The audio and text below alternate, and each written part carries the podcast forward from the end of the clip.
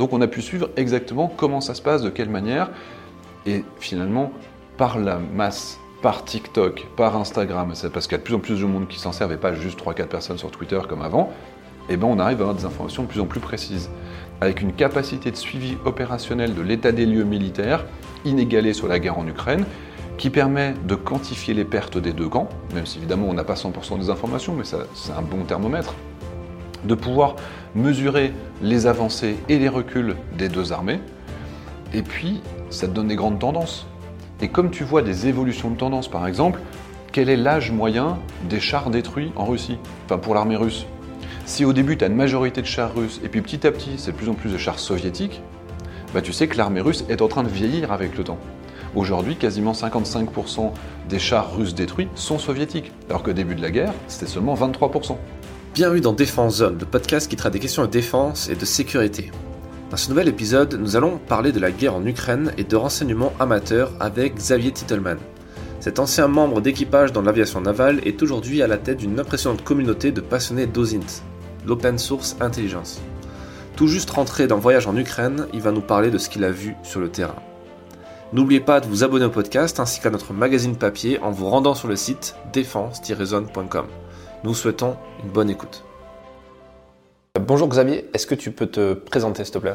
Bonjour, alors moi je suis un ancien de l'aviation navale, donc j'ai fait une petite dizaine d'années dans la marine nationale embarqué dans les grands avions de patrouille maritime, j'étais au poste de navigateur et radariste, c'était super sympa. Dans une deuxième partie de ma carrière j'étais préparateur de mission sur Rafale, donc avec une vision un peu plus technique sur l'avion, c'est pour ça que je suis un amoureux du Rafale.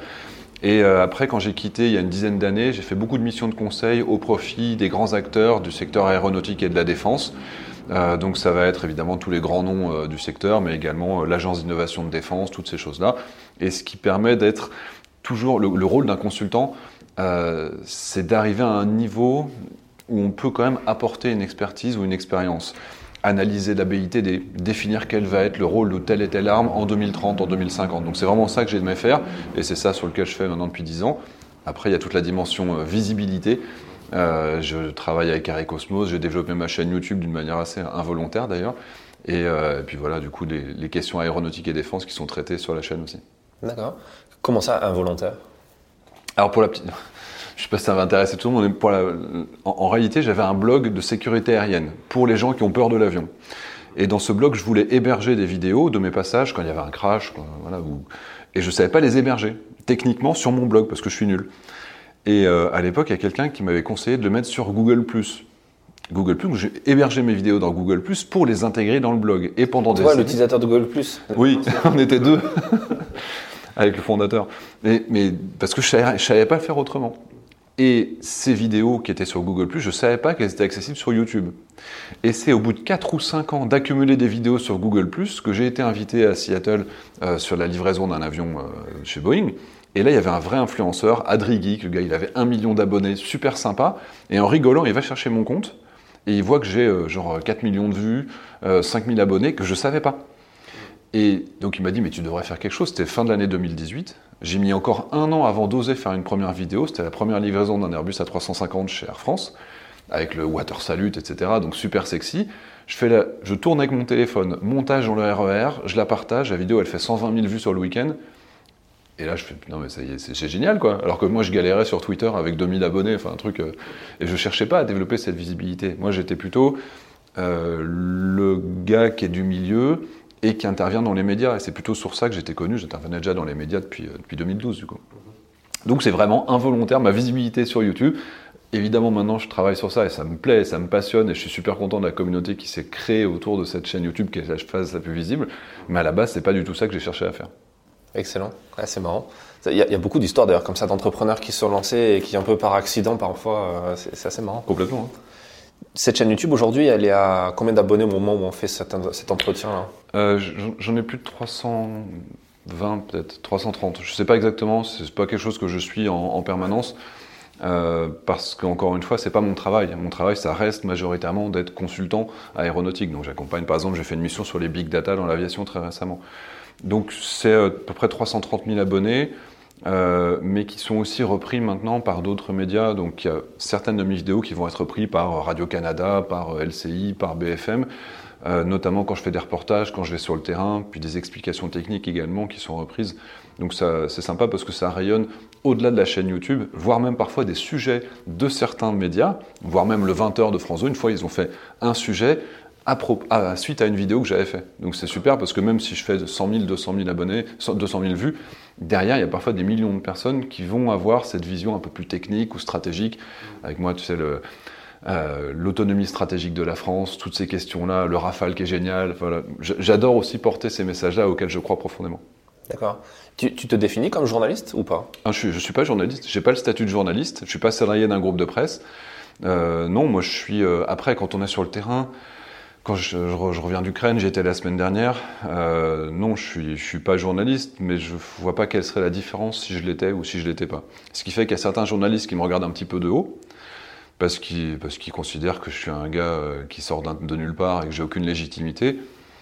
Après, quand tu as des journalistes qui connaissent pas l'aéronautique et qui en parlent, moi je me demande tiens quelle légitimité ils ont pour parler de la défense ou de l'aéronautique alors qu'ils ont aucune connaissance dans ce domaine-là. Donc ça me pose pas de problème, en tout cas, de pas être journaliste. Et puis, je continue à avoir les contacts nécessaires pour travailler convenablement. Et ça, c'est ce qui est important, c'est que les entreprises avec lesquelles je travaille, elles arrivent à bien faire la part des choses entre la visibilité que j'ai et mon travail. Et il y a un nombre d'informations énormes que j'ai, que les journalistes rêveraient d'avoir, eux, pour les publier. Mais moi, ils savent que je les publierai jamais parce que je fais bien la distinction entre les deux métiers. Ouais. Oui, tu es quelqu'un tu es ce qu'on pourrait appeler un influenceur. Ouais, alors ça c'est le terme qui est devenu le terme normal. Qui est devenu pas la mode. La première fois que j'ai eu ce terme, c'était au Bourget 2019 et j'ai vu influenceur aéronautique. Et la première fois que je vois ça, j'ai presque pris comme une insulte parce que pour moi les influenceurs, c'était les blogueuses beauté qui font des tutos au maquillage et je me reconnaissais pas dans ce terme-là. Mais finalement, j'accepte le terme parce que c'est ce qu'il y a de plus consacré peut-être, mais j'ai pas l'impression d'influencer qui que ce soit. Je partage mon point de vue, les gens y adhèrent. J'ai beaucoup de critiques sous mes vidéos, donc les gens, je les influence pas. Éventuellement, je leur apporte un éclairage qui vient de ce que je peux ressentir sur le terrain, de l'état des lieux dans une entreprise ou dans l'armée ou dans le civil, c'est la même chose. Mais j'espère pas trop influencer les gens. Tant mieux. Influenceur, maintenant on parle aussi beaucoup de vulgarisateur, de chaîne YouTube, de vulgarisation. Ça me fait plus. Ça c'est un peu, on va dire que c'est devenu plus sérieux, quelque part. Ouais, c'est mieux. Par exemple, la dernière vidéo que j'ai pu faire sur les avions de 4e et 5e génération, expliquer qu'est-ce que c'est que ces différentes générations, à quoi ça correspond, les radars AESA, pourquoi c'est mieux qu'un radar PESA, passif. Pourquoi est-ce que les chasseurs russes sont pas au niveau des chasseurs occidentaux sur plein de technologies différentes ? Pourquoi est-ce que la transmission de données est plus efficace dans telle situation ? Voilà. Et là, je suis en train de préparer une vidéo sur les chasseurs de 6e génération. Les armes à énergie dirigée, l'intelligence artificielle embarquée, à quoi ça sert ? Donc, pourquoi est-ce qu'il faut voler plus haut pour avoir un capteur refroidi, pour mieux voir les choses autour de nous qui se déplacent, pour être capable de détecter, par exemple, un chasseur qui va se déplacer, même s'il est furtif, juste par son rayonnement infrarouge ? Et pour ça, il faut voler super haut. Donc, expliquer tout ce truc-là, moi, ça me passionne. Et c'est aussi pour ça que j'interviens pas mal dans des écoles d'ingénieurs, à l'ENSAM, à l'ESTACA, à la Toulouse Business School également, dans lequel j'ai un cursus. Donc moi, j'aime bien partager ce genre de choses de toute façon. Et évidemment, si c'est sur la chaîne YouTube et qu'on touche des milliers et des milliers de personnes, c'est toujours bien. Ouais. Et ça, quelque part, c'est un peu le travail du journaliste aussi, de chercher l'information, de la mettre en forme, la vulgariser comme tu fais avec ce genre de vidéos. Certainement. Mais à la base, moi, je me considère plus comme un passionné qui essaie de transmettre sa passion, parce qu'encore une fois, c'est pas mon métier. Vraiment, c'est un mec qui va adorer les timbres, il va vouloir te partager sa passion des timbres pour que toi aussi t'aimes les timbres. Moi, c'est la même chose avec l'aéronautique et la défense. J'essaye de faire en sorte que tout le monde aime l'aviation. D'ailleurs, c'est pour ça qu'à la base, j'ai créé à l'époque, en 2008, le centre de traitement de la peur de l'avion, c'est parce que je veux que la Terre entière aime l'avion, pour qu'ils comprennent ma passion. Donc c'était aussi sympa de pouvoir partager ces choses-là. Super. Il y a quelque chose que je voulais aborder aussi avec toi aujourd'hui, c'est la question du renseignement et ce qu'on appelle l'OSINT. Parce qu'on a parlé dans Défense Zone, toutes les semaines on sort une enquête, un dossier, un truc un peu décryptage, et notre journaliste a travaillé sur cette question-là en parlant de ce qu'apporte aujourd'hui le renseignement amateur à le conflit en Ukraine par exemple, où c'est peut-être, tu me diras si c'est vrai ou pas, mais j'ai l'impression que c'est le premier conflit où ça prend de l'ampleur, où le public dans son entièreté peut contribuer en fait à l'issue d'un combat, oui, à travers ça. Est-ce que tu peux nous dire ce que c'est l'OSINT? Ça s'est massifié. Alors l'OSINT, ça veut dire Open Source Intelligence. En français, c'est réseau, renseignement en source ouverte. Ce qui est intéressant, ça veut dire qu'effectivement, on n'est pas sur des sources nationales où il faut un satellite, où il faut un capteur, où il faut des systèmes invraisemblables. On est sur des photos satellites qui peuvent être partagées sur Google Maps. Des gens qui sont dans leur cuisine, qui voient un missile passer, qui prennent la photo et qui le partagent sur Twitter. Sauf qu'on a des milliers et des milliers de capteurs. Tu es un capteur, je suis un récepteur et inversement. Et ça, c'est quelque chose qui d'ailleurs, pour la petite histoire, Twitter existe et est devenu le réseau social qu'on connaît parce qu'à la base, il s'est passé quelque chose. Il y a eu l'amérissage d'un avion sur le fleuve Hudson. Il y a un gars qui était sur le bateau, il y avait je ne sais pas combien de centaines d'abonnés sur Twitter, rien, et il a partagé cette photo sur Twitter de l'avion qui venait d'amérir, donc c'était en hiver 2008, si je ne dis pas de bêtises, et ce jour-là, Twitter a doublé son nombre d'abonnés chaque jour pendant des semaines et des semaines. Donc Twitter est devenu un gros réseau parce qu'il y a eu un amérissage et parce que pour la première fois, il y avait un témoin qui n'était pas un journaliste. Et c'est ça la base, c'est que tout le monde est un capteur. Et après, on peut l'utiliser de différentes manières. Moi, par exemple, quand j'ai quitté l'armée, de 2013 à 2017, j'ai été en charge de la veille et la collecte des informations au profit du Centre de gestion de crise interministérielle, qui s'appelle le COGIC, qui est en fait dédié principalement aux pompiers. Donc, le pompier d'une manière générale, sécurité civile, ce qui implique les démineurs, les gendarmes de haute montagne, etc., qui ne sont donc pas pompiers. Et pendant 4 ans, j'ai développé comment rendre ces masses de données dont on ne sait rien faire, comment qualifier une situation. Un incendie, un tremblement de terre, un feu de forêt, le Bataclan, le crash de Germanwings. Donc j'ai été impliqué sur toutes les crises de niveau interministériel pendant 4 ans pour apporter une vision qui était celle que le grand public pouvait avoir. Parce qu'il y avait un décalage souvent entre ce que les pompiers avaient, qui venaient des pompiers sur le terrain et qui faisaient remonter à l'échelon départemental, puis régional, puis la zone, etc. Et puis le journaliste qui va sur Twitter, qui a plus d'infos. Et l'objectif, c'était de collecter plein d'infos, sauf que Xavier tout seul, même avec un outil très performant, en fait, il ne voit rien. Et moi, je lie très fortement l'Open Source Intelligence, donc l'OSINT, avec l'intelligence collective. Et à cette époque-là, il y a une petite communauté sur Twitter qui a commencé à me soutenir, à m'aider, qui était la contrepartie. J'étais en salle de crise, et puis il y avait 5, 6, 8, 10 tweetos qui m'aidaient. Et puis petit à petit, ça s'est structuré. Et c'est devenu une association qui s'appelle Visov. Et donc on a fait une association qui s'appelle les Volontaires Internationaux en soutien opérationnel virtuel, qui compte maintenant des centaines et des centaines de membres, et qui... Alors c'est des pompiers volontaires, c'est des geeks, c'est Madame Michu dans sa cuisine, et tous ces gens-là, ils vont se répartir les tâches. Donc il y a des spécialistes en météorologie qui vont veiller la météo, attention ça va sauter à cet endroit-là. Tu as des spécialistes de la traduction. Moi je me souviens d'un événement dans lequel il y avait eu un séisme en Amérique du Sud et les pompiers nous avaient dit « oui mais nous on peut emmener qu'un seul type de scanner parce que c'est trop lourd dans les bagages de soute ». À quoi ressemblent les structures bâtimentaires détruites? Et des gars, il y avait des ingénieurs spécialisés qui ont commencé à chercher des photos de comment ça s'était écroulé pour définir quel type de matériel fallait amener sur place. Ouragan à Madagascar, quelles sont les pharmacies qui ont encore de l'électricité? Est-ce qu'on peut amener du matériel sanguin qui va être à quel endroit? Il faut qu'ils le sachent avant de partir, sinon le matériel sanguin il va finir à la poubelle. Donc c'était vraiment ça qu'on a mis en place, la veille massive et faire appel à une communauté large. Et ça aboutit à des résultats incroyables. Par exemple, quand on luttait contre Daesh à l'époque, juste en source ouverte, à partir par exemple des exécutions massives, juste à partir des 2-3 arbres qu'on voyait dans les champs, ils ont réussi à identifier à quel endroit avait eu lieu cette exécution massive. Et donc ils avaient vu qu'il y avait des bâtiments à tel endroit, et donc ils en ont déduit qu'il y avait certainement encore des otages qui étaient à tel endroit. Et ça vient de la source ouverte.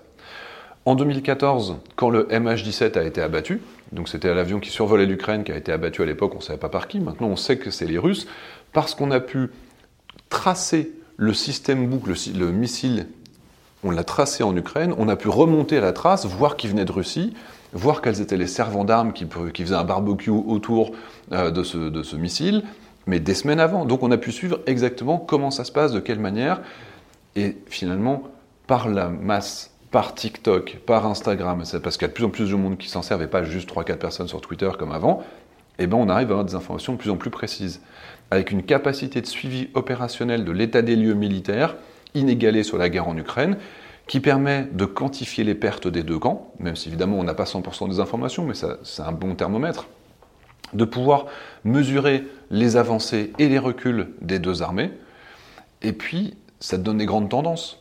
Et comme tu vois des évolutions de tendances, par exemple, quel est l'âge moyen des chars détruits en Russie, enfin pour l'armée russe? Si au début tu as une majorité de chars russes, et puis petit à petit c'est de plus en plus de chars soviétiques, bah, tu sais que l'armée russe est en train de vieillir avec le temps. Aujourd'hui, quasiment 55% des chars russes détruits sont soviétiques, alors qu'au début de la guerre, c'était seulement 23%.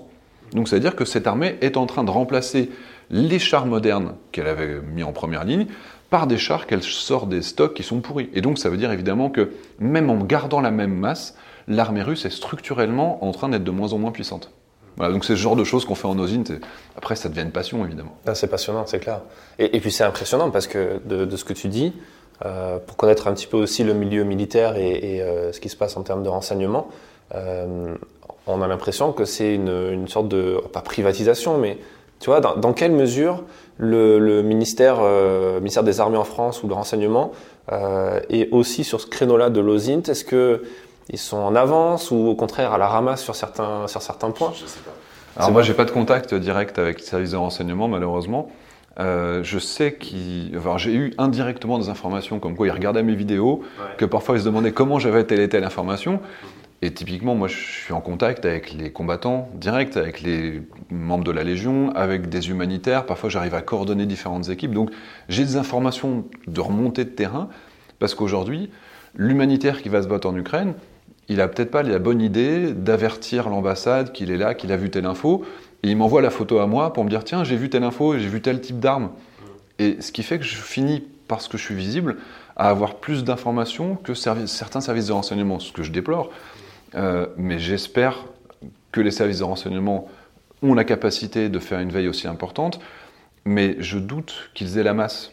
Parce qu'en réalité, il n'y a pas un logiciel, il n'y a pas un système qui va te permettre de collecter 1 million d'Instagram, de tweets, de LinkedIn, etc. et qui vont pouvoir dire « Tiens, les Russes ont sorti le T-72B3 à tel endroit ». Par contre, quand tu as des milliers de passionnés qui travaillent en réseau, et puis que tu as une communauté qui se dédie à un sujet en particulier, par exemple, comptabiliser le nombre d'officiers russes qui ont été tués. Ils en sont à 1600 officiers russes tués, avec le nom, nominatif, le grade, etc., en sourçant chacun des décès, que ce soit un message V-Contact, une inhumation, une commémoration à titre posthume avec un grade, etc. Donc, on arrive par le monde. Et je veux dire, sur la guerre en Ukraine, combien est-ce qu'il y a d'osinters? On parle de milliers et de milliers de personnes qui vont aller voir ça. Et je doute que les services de renseignement aient les moyens de mettre autant de monde. Donc moi, j'ai été auditionné il n'y a pas très longtemps par le Sénat, par l'Assemblée nationale sur ces questions. Je leur ai dit, passez des partenariats. Il y a des comptes Twitter francophones comme Coussure, comme Cassius Belli, comme Rebecca Rambar. C'est des noms à moitié humoristiques parce que c'est des gens qui sont anonymes. Mais ils font de l'analyse, mais d'un niveau incroyable.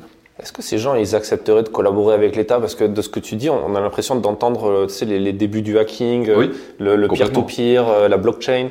Mais c'est des gens, en général, qui sont sous anonymat et qui, parfois, n'ont pas forcément d'appétence avec le gouvernement, le renseignement. Tu penses que cette communauté que tu as agrégée jusqu'à maintenant, tu la sens aller dans ce sens patriotique? Ah ouais, ouais. Enfin, c'est des gens, franchement, de ce que j'en vois... être du côté du bien, il y en a forcément qui seront du côté des Russes ou du côté de Daesh, ça c'est une certitude. Mais quand on a des dizaines de personnes qui recherchent une investigation, avec Bellingcat par exemple, qui vont essayer d'investiguer pour prouver l'utilisation d'armes chimiques en Syrie, mais évidemment que c'est pour Bellingcat, mais c'est profitable à la communauté internationale. Je sais que dans le cas de la Syrie, il y avait eu du ciblage militaire qui avait été réalisé à partir de sources ouvertes. Et sur des forums comme 4chan, 9chan, etc., ils avaient réussi à prouver qu'à tel endroit, c'était un camp d'entraînement de Daesh. Et a priori, ce ne sont pas les Américains, ce sont les Russes qui ont utilisé ces informations qu'ils ont traitées et qui ont bombardé derrière. Et il y a eu des échanges sur le forum en disant « Voilà, je suis officier russe de renseignement, ces informations vont être intéressantes, on va vérifier. » Et a priori, il y avait des renseignements russes qui ont réellement répondu aux geeks américains qui avaient identifié des terroristes. Voilà. Donc je ne sais pas de quelle manière c'est intégré ou pas. Moi, j'ai une conviction, c'est que les gens comme Coussure, par exemple, c'est un Suisse, c'est pas son travail, il te fait ça le soir par passion, et parfois il collecte que chacun me donne 5 € s'il vous plaît pour acheter des photos satellites.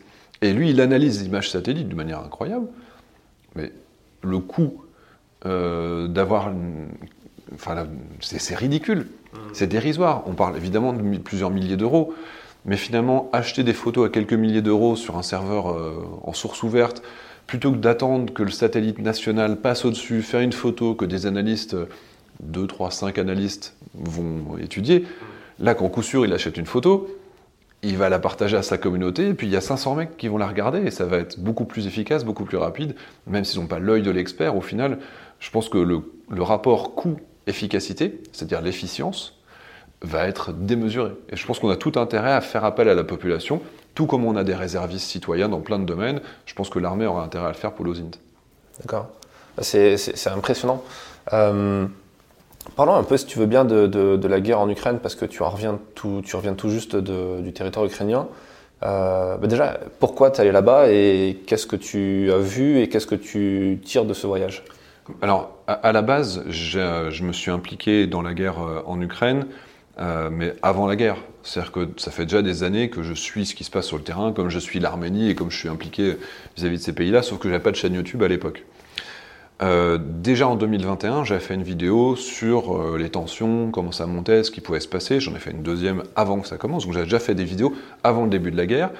Et quand la guerre s'est déclenchée, justement, on a voulu faire une carte collaborative au profit notamment d'Array Cosmos. Et là, comme ma communauté, on avait déjà, je sais pas, 200 000 abonnés, j'ai dit qui peut me donner un coup de main, notamment sur Discord. J'ai dit est-ce qu'il y en a qui peuvent me donner un coup de main ? Et donc il y a des gens de l'IHEDN, des jeunes IHEDN, plein de gens qui sont venus et qui ont dit on va t'aider à participer à faire cette carte collaborative qui a été vue des centaines et des centaines de milliers de fois. Et il y a les gens sur le terrain qui me disent mais est-ce que ta carte est fiable parce qu'on va l'utiliser pour faire notre évacuation ? Nous, en tout cas, c'est l'information la plus fiable qu'on arrive à trouver. Et donc, on avait des Français en Ukraine qui se servaient de notre carte collaborative pour savoir par où passer, pour ne pas se prendre des bombes et pour avoir des ponts qui fonctionnaient encore. Donc nous, être utile, comment est-ce que tu peux être plus heureux qu'en étant utile ? Et j'ai été interrogé par une télé, j'ai fait cette vidéo et comme il y avait beaucoup de questions que je recevais sur Twitter, etc., j'ai partagé cette vidéo sur YouTube en disant je mets pas de pub parce que je veux pas gagner d'argent sur le dos des Ukrainiens qui se font tuer. Et dans mes commentaires, les gens m'ont dit mais c'est le contraire, mets des pubs et reverse l'argent. Sauf que les vidéos sur l'Ukraine, elles font 500 000, 800 000, 1 million de vues. Ça veut dire que les sponsors, je pouvais avoir plusieurs milliers d'euros par vidéo. Et donc j'ai décidé de reverser la totalité de l'argent, acheter des groupes électrogènes pour des orphelinats, à la Croix-Rouge, j'ai donné à la Fondation des monastères, donc c'est vraiment, j'en suis à plus de 60 000 euros d'argent, mon chiffre d'affaires en réalité, puisque c'est pas mon travail YouTube, ça tombe bien. Donc j'ai reversé tout cet argent. Et les gens me disaient, d'accord Xavier, c'est bien, tu donnes ton argent, mais est-ce que nous on peut contribuer ? Parce qu'on n'a pas confiance dans la Croix-Rouge, il y a des frais administratifs, comment est-ce qu'on peut contribuer ? Et donc il y a eu, pendant longtemps, j'ai pas voulu le faire pendant quasiment les 9 premiers mois, les gens m'ont dit, mais nous aussi on veut participer. Et donc j'ai lancé une collecte, parce que j'échangeais avec un Français qui fait partie de la Légion des volontaires, et qui me disait, nous, je me rends compte qu'il y a en première ligne, dans les zones qu'on vient de libérer en septembre-octobre, il y a besoin d'amener de la nourriture, des médicaments à des petits vieux. Ça fait 9 mois qu'ils sont sous occupation, ils n'ont plus leurs médicaments, sauf que les associations, elles n'ont pas de 4x4. Est-ce que tu pourrais offrir un 4x4 à telle association ? Donc j'espérais atteindre 15 000 euros. J'ai obtenu 20 000 euros en moins de 24 heures, et j'en suis à plus de 80 000 euros avec cette collecte, qui a permis d'acheter 12 4x4. Et j'ai voulu personnellement être présent pour accompagner le 11e et le 12e 4x4. Et il y en aura a priori encore 2 autres qu'on va pouvoir acheter avec l'argent qui continue à arriver, et c'est toujours bien. C'est-à-dire que j'ai été sur place à but humanitaire. C'est-à-dire que mon 4x4, non seulement j'allais le laisser à une association, mais à l'arrière, j'avais une batterie de secours avec un panneau solaire pour le recharger même sans électricité, de la nourriture, des produits de transfusion sanguine, des couvertures, plein de choses. Et on avait un convoi de 3 voitures et on a fait de la logistique humanitaire. Et évidemment, j'en ai profité pour rencontrer les copains, mais c'est vraiment des copains. C'est des gens, ça fait 1 an que je leur parle, que j'échange avec eux, qui sont super sympas. C'est des gars qui... Enfin, pour moi, c'est des héros. Pour certains d'entre eux qui sont partis se battre là-bas, pour défendre, comme il y en a qui étaient partis se battre contre Daesh, Il y en a qui ont choisi d'aller risquer leur vie pour sauver des gens. Et ils sont partis là-bas, mais c'est entre Cyrano de Bergerac et Vercingétorix, quand tu leur parles, c'est incroyable à quel point ils ont le cœur sur la main, ils ont retrouvé une fraternité, et c'est des gens qui avaient quitté l'armée depuis 2, 5, 8, 10 ans. Et donc moi, j'y ai été à la fois pour raisons humanitaires, et à la fois pour rencontrer ces gens-là, faire 2-3 interviews, avoir leur message, parce que quand on les a au téléphone ou sur WhatsApp, évidemment, c'est pas construit. Donc là, c'était aussi pour pouvoir avoir un message que je vais relayer sur ma chaîne, je pense, dans les prochaines semaines. Et après, des choses que j'ai pas filmées, parce que c'était, voilà, on s'assoit dans un resto, le voisin du resto se rend compte qu'on est français, enfin, ou étranger en tout cas, et puis tout le monde a envie de nous expliquer son cas. Ma grand-mère est encore en zone occupée, on s'inquiète pour elle, on sait qu'elle a plus de médicaments, ma maison est détruite. Et les jeunes, notamment dans l'ouest du pays, alors j'ai pas été dans les zones de combat, mais les jeunes nous disaient, mais moi je veux, en fait j'attends d'être mobilisé, mais j'ai pas d'armes, on n'a pas d'armes, pourquoi vous nous armez pas? Je fais, non, si, regarde, on a quand même donné des AMX-10, à l'époque il n'y avait pas encore les chars, et je dis, ouais, regarde, là quand même la France, il fait, oui, vous allez en donner quoi, 50, ça veut dire qu'il y a 200 Ukrainiens qui vont pouvoir se battre. On est des milliers, on est des dizaines de milliers qui veulent pouvoir se défendre pour éviter les massacres, pour arrêter les déportations d'enfants et tout le reste. Et moi, le message principal que j'ai envie de relayer, c'est les gens sont motivés pour se battre et ils demandent des moyens de pouvoir continuer à combattre. Et ne serait-ce que des 4x4 ou des pick-up ou des VAB ou tout ce qu'on est en train d'arriver en fin de carrière, donc les AMX-10, ça tombait bien parce qu'ils sont en fin de vie, ça va être d'une grande utilité là-bas. Qu'est-ce que tu penses justement de... Il y a beaucoup de contradicteurs au fait de donner du matériel à l'Ukraine, beaucoup d'anciens généraux, etc., qui vont dire sur les plateaux télé qu'on est en train de donner X% de notre capacité d'artillerie, par exemple. Tu vois, je pense au César, quand on donne 20% des Césars, je sais le chiffre exact, mais tu vois l'idée. Et du coup, ça empêche l'entraînement en France. Du coup, si ça arrivait en France, on ne pourrait pas tenir, etc. C'est une certitude. Ouais. C'est une certitude. Non, mais alors, quand on donne du matériel qui est en fin de vie et qui va être remplacé dans 2, 3, 6 mois, 1 an, c'est pas grave. Mais quand on donne du matériel qui est utilisé par des armées qui sont déjà au ras des pâquerettes, qui sont déjà à l'os en termes de capacité, c'est dramatique. Mais, je veux dire, c'est la faute des politiciens. Ça fait 20, 30 ans qu'on est en sous-investissement chronique dans les armées, qu'elles n'ont plus les moyens, qu'elles n'ont plus le matériel. Moi, quand j'étais dans l'armée, je me suis craché parce qu'on manquait de moyens. Quand j'étais sur Nord 262, l'avion était en fin de vie, je me souviens qu'ils avaient refusé, le gouvernement, ils avaient refusé des kits de protection contre les missiles. C'est-à-dire qu'on faisait de la lutte anti-drogue, et puis les gars avaient des missiles anti-aériens, puis nous, on n'avait même pas de leurre pour se défendre contre ces... C'est invraisemblable. Donc, quand j'étais au Tchad, et je ne suis pas sûr d'avoir le droit de dire ça, mais dans l'avion, si j'ai le droit, je me donne le droit, dans l'avion, on n'avait même pas un 9 mm par personne. C'est-à-dire qu'on était dans un avion, au-dessus du Tchad, si on se faisait abattre, on devait sauter en parachute. J'ai jamais sauté en parachute dans l'armée, hein. Je l'ai fait dans le civil, mais jamais dans l'armée. Eh bien, je devais sauter, mais j'avais un 9 mm, mais le gars à côté de moi, il n'en avait pas. Tu vois, quand je parle de manque de moyens, je sais à quel point c'est dramatique. Quand je me suis craché, c'est parce qu'on n'avait pas assez d'essence pour entraîner une seule personne à la fois dans le cockpit.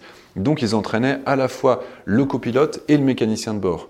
Et quand il y en a un qui a pas... Il y a eu un problème technique, mais tous les deux n'ont pas fait les choses dans le bon timing, au bon moment, si bien qu'on a craché un avion à 200 000 €, à 120 millions d'euros, un Atlantique 2, et cassé. Hein.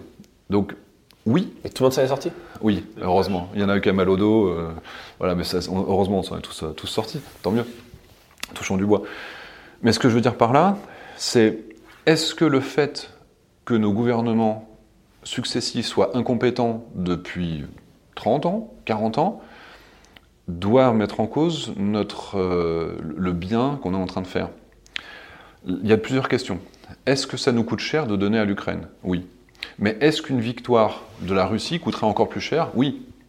La Russie, économiquement, politiquement, diplomatiquement, si demain la Russie devait gagner contre l'Ukraine, on n'aurait pas un budget qui augmente de 40 milliards comme on vient de l'avoir.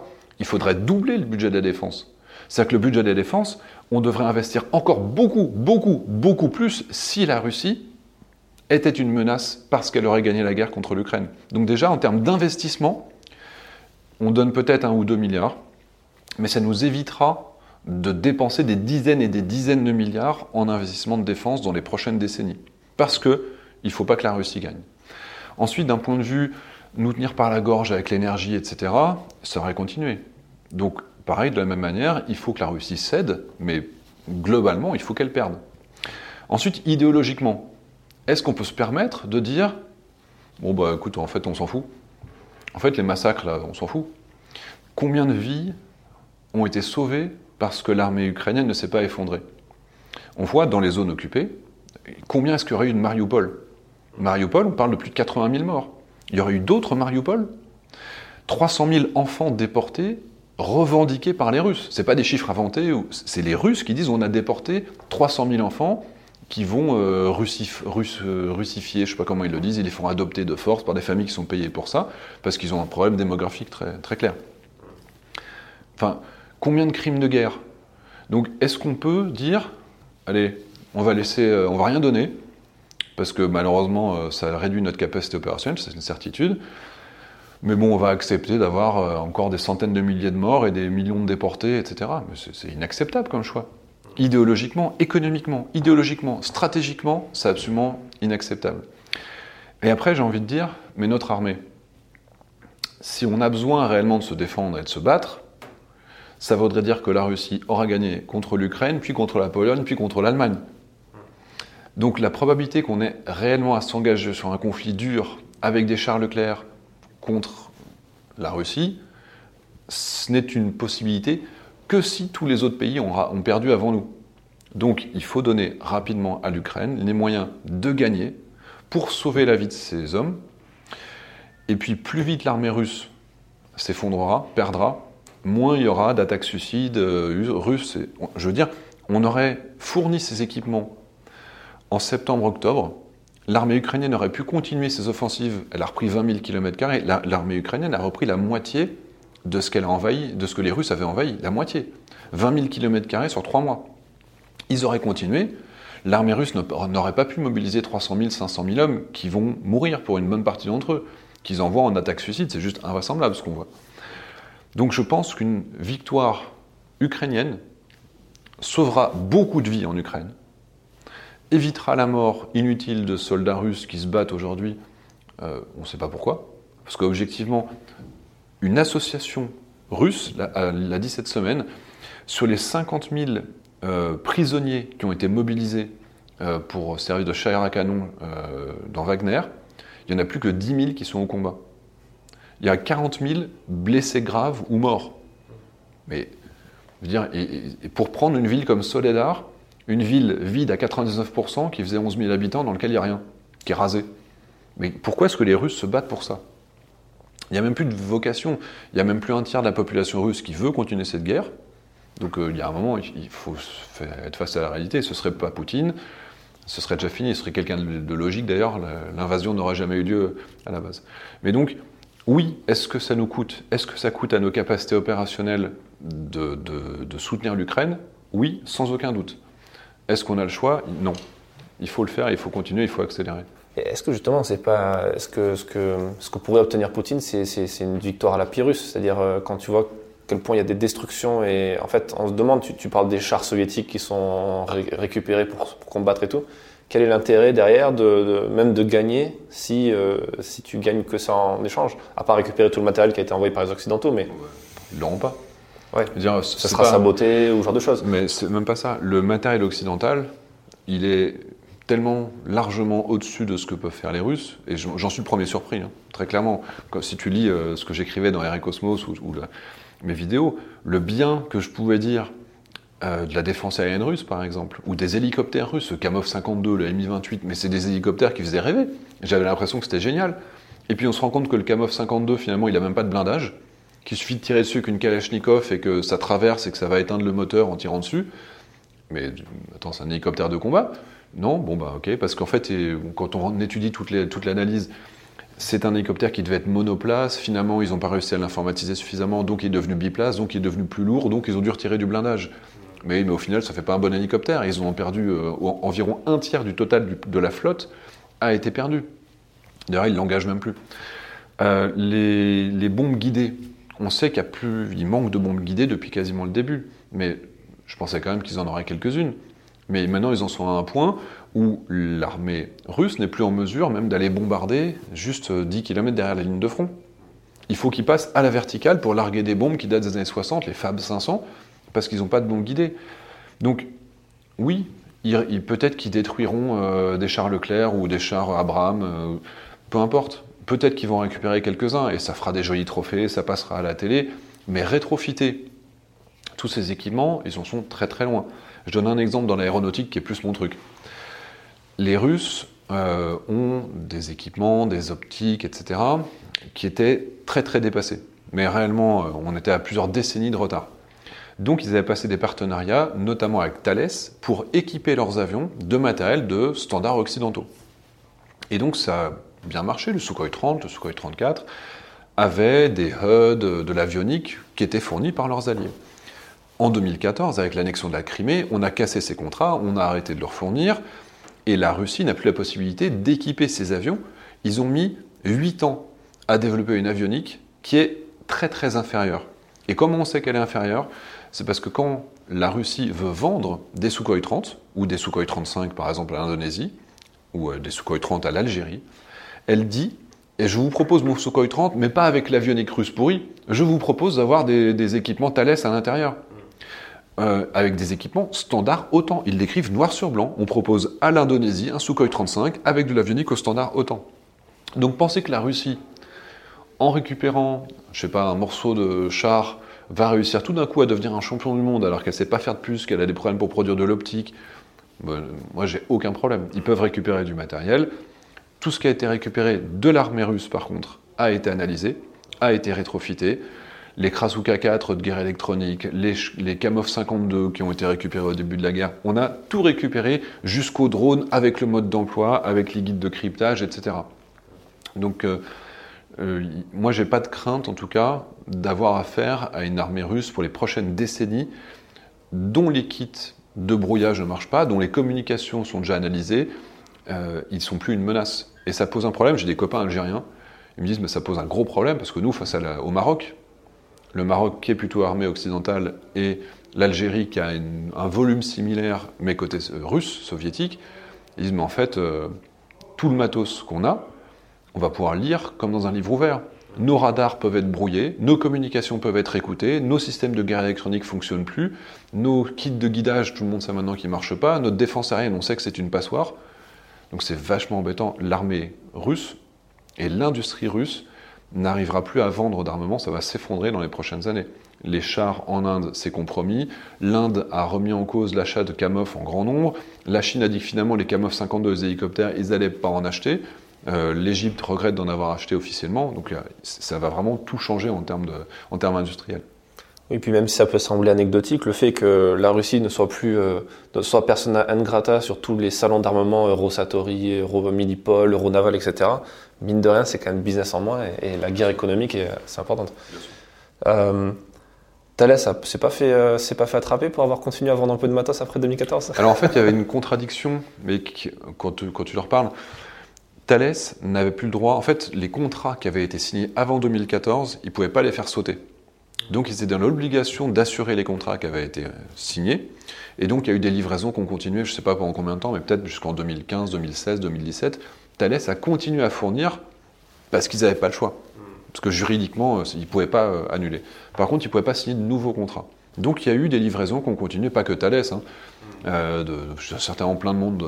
On voit que ces Motorola, Wagner, ils ont des radios tactiques Motorola de dernière génération.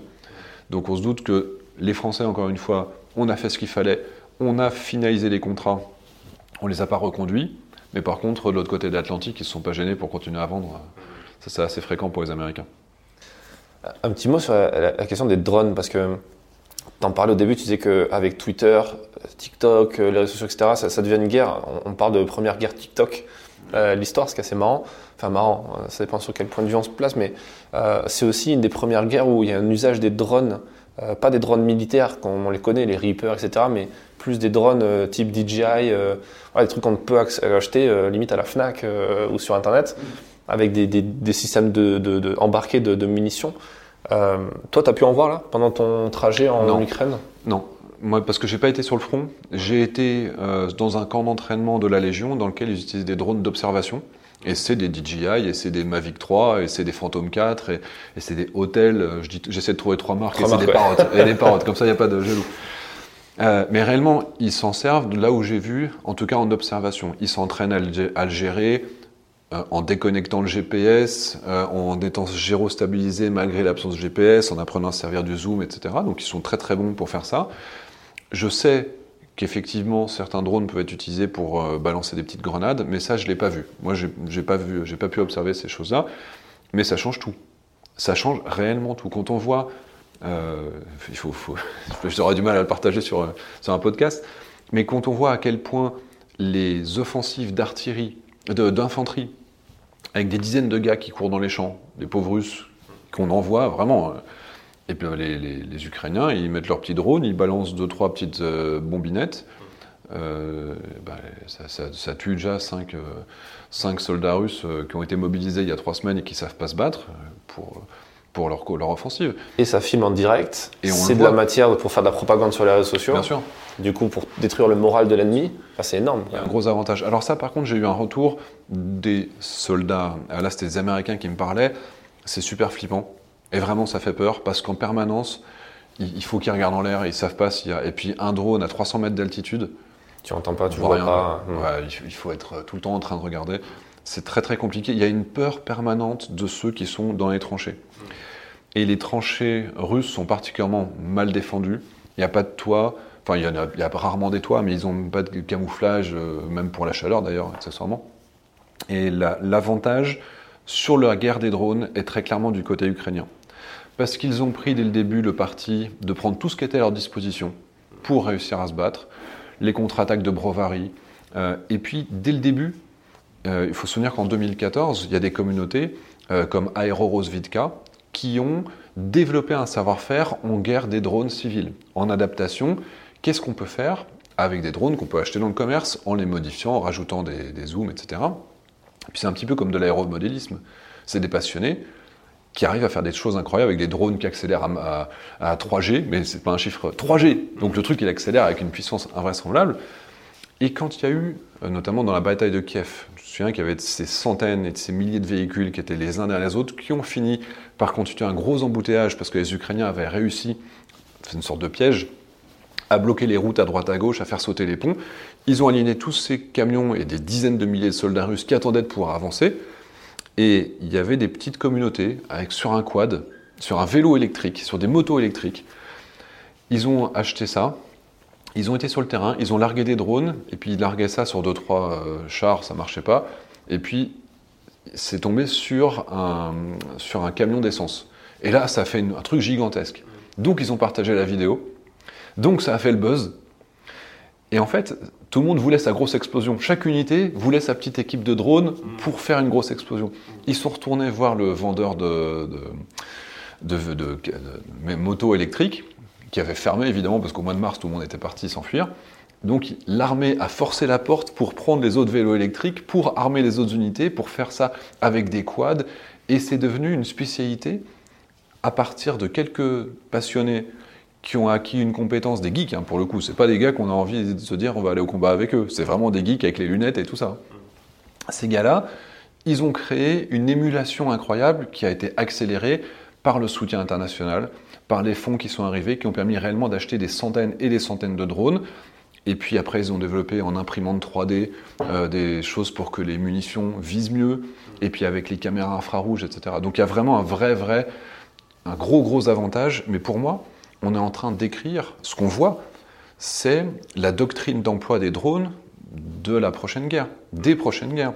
L'armée qui arrivera pas à avoir 2, 3, 5 drones, parce que c'est déjà beaucoup d'avoir autant de drones, mais l'armée qui arrivera à avoir 200 drones, dont 50 armés, 50 avec des viseurs infrarouges, 50 qui font du brouillage, mais ça va tout changer sur le terrain. L'infanterie, si l'armée ukrainienne avait la masse, l'infanterie russe ne pourrait pas faire les offensives qu'elle permet de faire sur Soledar ou Bakhmut. Ouais. Oui, et puis tu parles de doctrine. On est dans un endroit où, privé de tout ce qui peut encadrer un conflit entre deux nations, enfin, on est dans de la guérilla, on est dans de la défense d'un territoire national. C'est freestyle, quoi. Les gens peuvent développer n'importe quel type d'armement. Il doit y avoir sûrement des entreprises qui se greffent à la fête, entre guillemets, pour proposer des choses expérimentales. Clairement. C'est ce qu'on appelle la techno-guérilla. La technoguérilla, c'est le détournement des moyens civils en les utilisant à des vocations qui peuvent être militaires. Ça va être de la communication. On a parlé de l'OSUNT et du renseignement, mais finalement, ça fait partie de la technoguerilla. C'est le fait qu'une grande quantité de missiles tirés depuis l'épaule, qui coûtent, ça coûte 10 000 euros, sont capables de détruire des dizaines et des centaines de chars. On a plus de 1600 chars russes qui ont été détruits, avec des missiles qui coûtaient beaucoup moins, parce que les combats de chars, il y en a, mais la majorité des chars qui ont été détruits, c'était avec de l'artillerie guidée par des drones, ou alors avec des missiles tirés depuis l'épaule. Donc cette disproportion de moyens qui permet quand même de se rééquilibrer, c'est le résultat de la technoguerilla. Et encore une fois, comme les Russes ont une doctrine soviétique qui a très peu évolué, voire même elle régresse au niveau de Stalingrad, hein, dans ce qu'on voit maintenant, et que les Ukrainiens ont cette capacité d'initiative, cette innovation, cette intégration aussi des standards OTAN depuis 2014, ils sont quand même beaucoup entraînés, ils ont atteint un niveau opérationnel qui était vraiment inattendu. À tel point qu'il y a une étude américaine, alors je crois que il y a un chiffre de 1 à 7 qui exprime la puissance de ton armée, la puissance étant la combinaison du potentiel et du passage à l'acte. Et les Ukrainiens, pour la première fois, ont réussi à dépasser le chiffre de 7. C'est-à-dire quand on regardait l'armée ukrainienne et qu'on se disait qu'est-ce qu'ils vont réussir à faire, ils ont réussi à faire plus que le maximum de capacité opérationnelle de leur armée. Par l'appel à la technoguerilla, par l'innovation, par le fait que la population se mobilise dans des proportions inattendues. Et c'est encore une fois ce que j'ai vu, hein, la population, elle veut aller se battre, elle est disponible. Donc plus le temps passe, plus on a une population qui est certaine qu'elle va gagner. Elle est plus certaine que n'importe qui ici, sur les plateaux télé, même si on dit qu'on est trop pro-ukrainien, mais là, quand on est sur place, ils sont tous certains de pouvoir gagner. Et puis, face à eux, ils ont une Russie qui essaye de s'adapter, mais qui le fait avec beaucoup de retard. Et en nombre de drones, ils n'ont pas la masse. En capacité de défendre contre les drones, les technologies russes et chinoises sont très clairement inférieures à ce qu'il peut avoir du côté occidental. Et quand je dis occidental, c'est Taïwan, c'est la Corée du Sud, c'est le Japon, c'est le Maroc, c'est la Colombie, c'est tous ces pays d'Israël qui ont fini par aider l'Ukraine. Donc quand on se limite à occidental, c'est devenu un terme qui est faux. Même le Pakistan maintenant qui arme l'Ukraine. Donc tout le monde est en train de prendre parti au profit de l'Ukraine. Bon, on pourrait continuer longtemps, je pense, cet échange. Et puis ça sera peut-être une bonne chose d'en faire un deuxième un jour, si ça te dit. Pour terminer cet entretien, est-ce que tu aurais un conseil à donner à quelqu'un qui aimerait se lancer comme toi dans cette passion de l'OSINT, de réfléchir un peu à ce qui se passe dans le monde, les conflits, etc. Alors, il y a quand même des comptes à suivre avec lesquels on peut interagir assez facilement. Par exemple, l'Observatoire Delphi, Little Think Tank, qui a, 200 000 abonnés sur Twitter, Coussure, Rebecca Rambar, ceux que j'ai cités tout à l'heure, Cassius Belli, eux, c'est des gens qui produisent de la donnée. Je parle des francophones. Après, on peut regarder à l'étranger Defmon 3. Defmon 3, je ne sais pas pourquoi il s'appelle 3, mais c'est un agrégateur de contenu qui est incroyable. Lui, il a tous les bons coups à droite à gauche avec tous les spécialistes de l'OSINT. Donc, tous ces gens-là ont une neutralité scientifique, puisque quand on mesure le nombre de chars qui a été détruit dans les deux camps, c'est-à-dire, ils ont un avis, ils sont pro-russes, je pense, comme la plupart des gens, parce qu'objectivement, moi, quand on me dit, mais pourquoi il n'y a que des pro-russes que tu invites ? Mais je fais, mais tu connais des gens qui sont pour l'impérialisme, pour les crimes de guerre et pour les déportations ? Comme tu n'en as pas, il n'y a personne pour défendre le camp russe. Mais bref. Donc ces gens, et je pense que j'en fais partie, ont un souhait. Le souhait, c'est que l'armée ukrainienne finisse par l'emporter et que le régime de Poutine s'effondre, ce qui permet d'avoir une Russie qui sera plus heureuse aussi. Mais ils ont une analyse scientifique. Et comme c'est de la carto, de l'analyse de photos, de l'analyse de matériel militaire, c'est juste passionnant de les suivre. Et donc sur Twitter, ceux qui n'ont pas Twitter, qui se créent un compte et qui se créent une liste de ces quelques comptes OSINT, et petit à petit ils verront une communauté qui se crée autour de ça. Et puis un jour, dans une photo, ils diront « Tiens, mais telle arme, il y a une optique en plus qu'on n'avait pas vue. » Et là, ils apporteront de la plus-value, de la valeur, et ils feront partie de cette communauté OSINT. Donc ils n'hésitent pas à participer, à identifier des photos. Il ne faut pas aller chercher dans le fin fond du web et de se mettre en danger sur le dark web.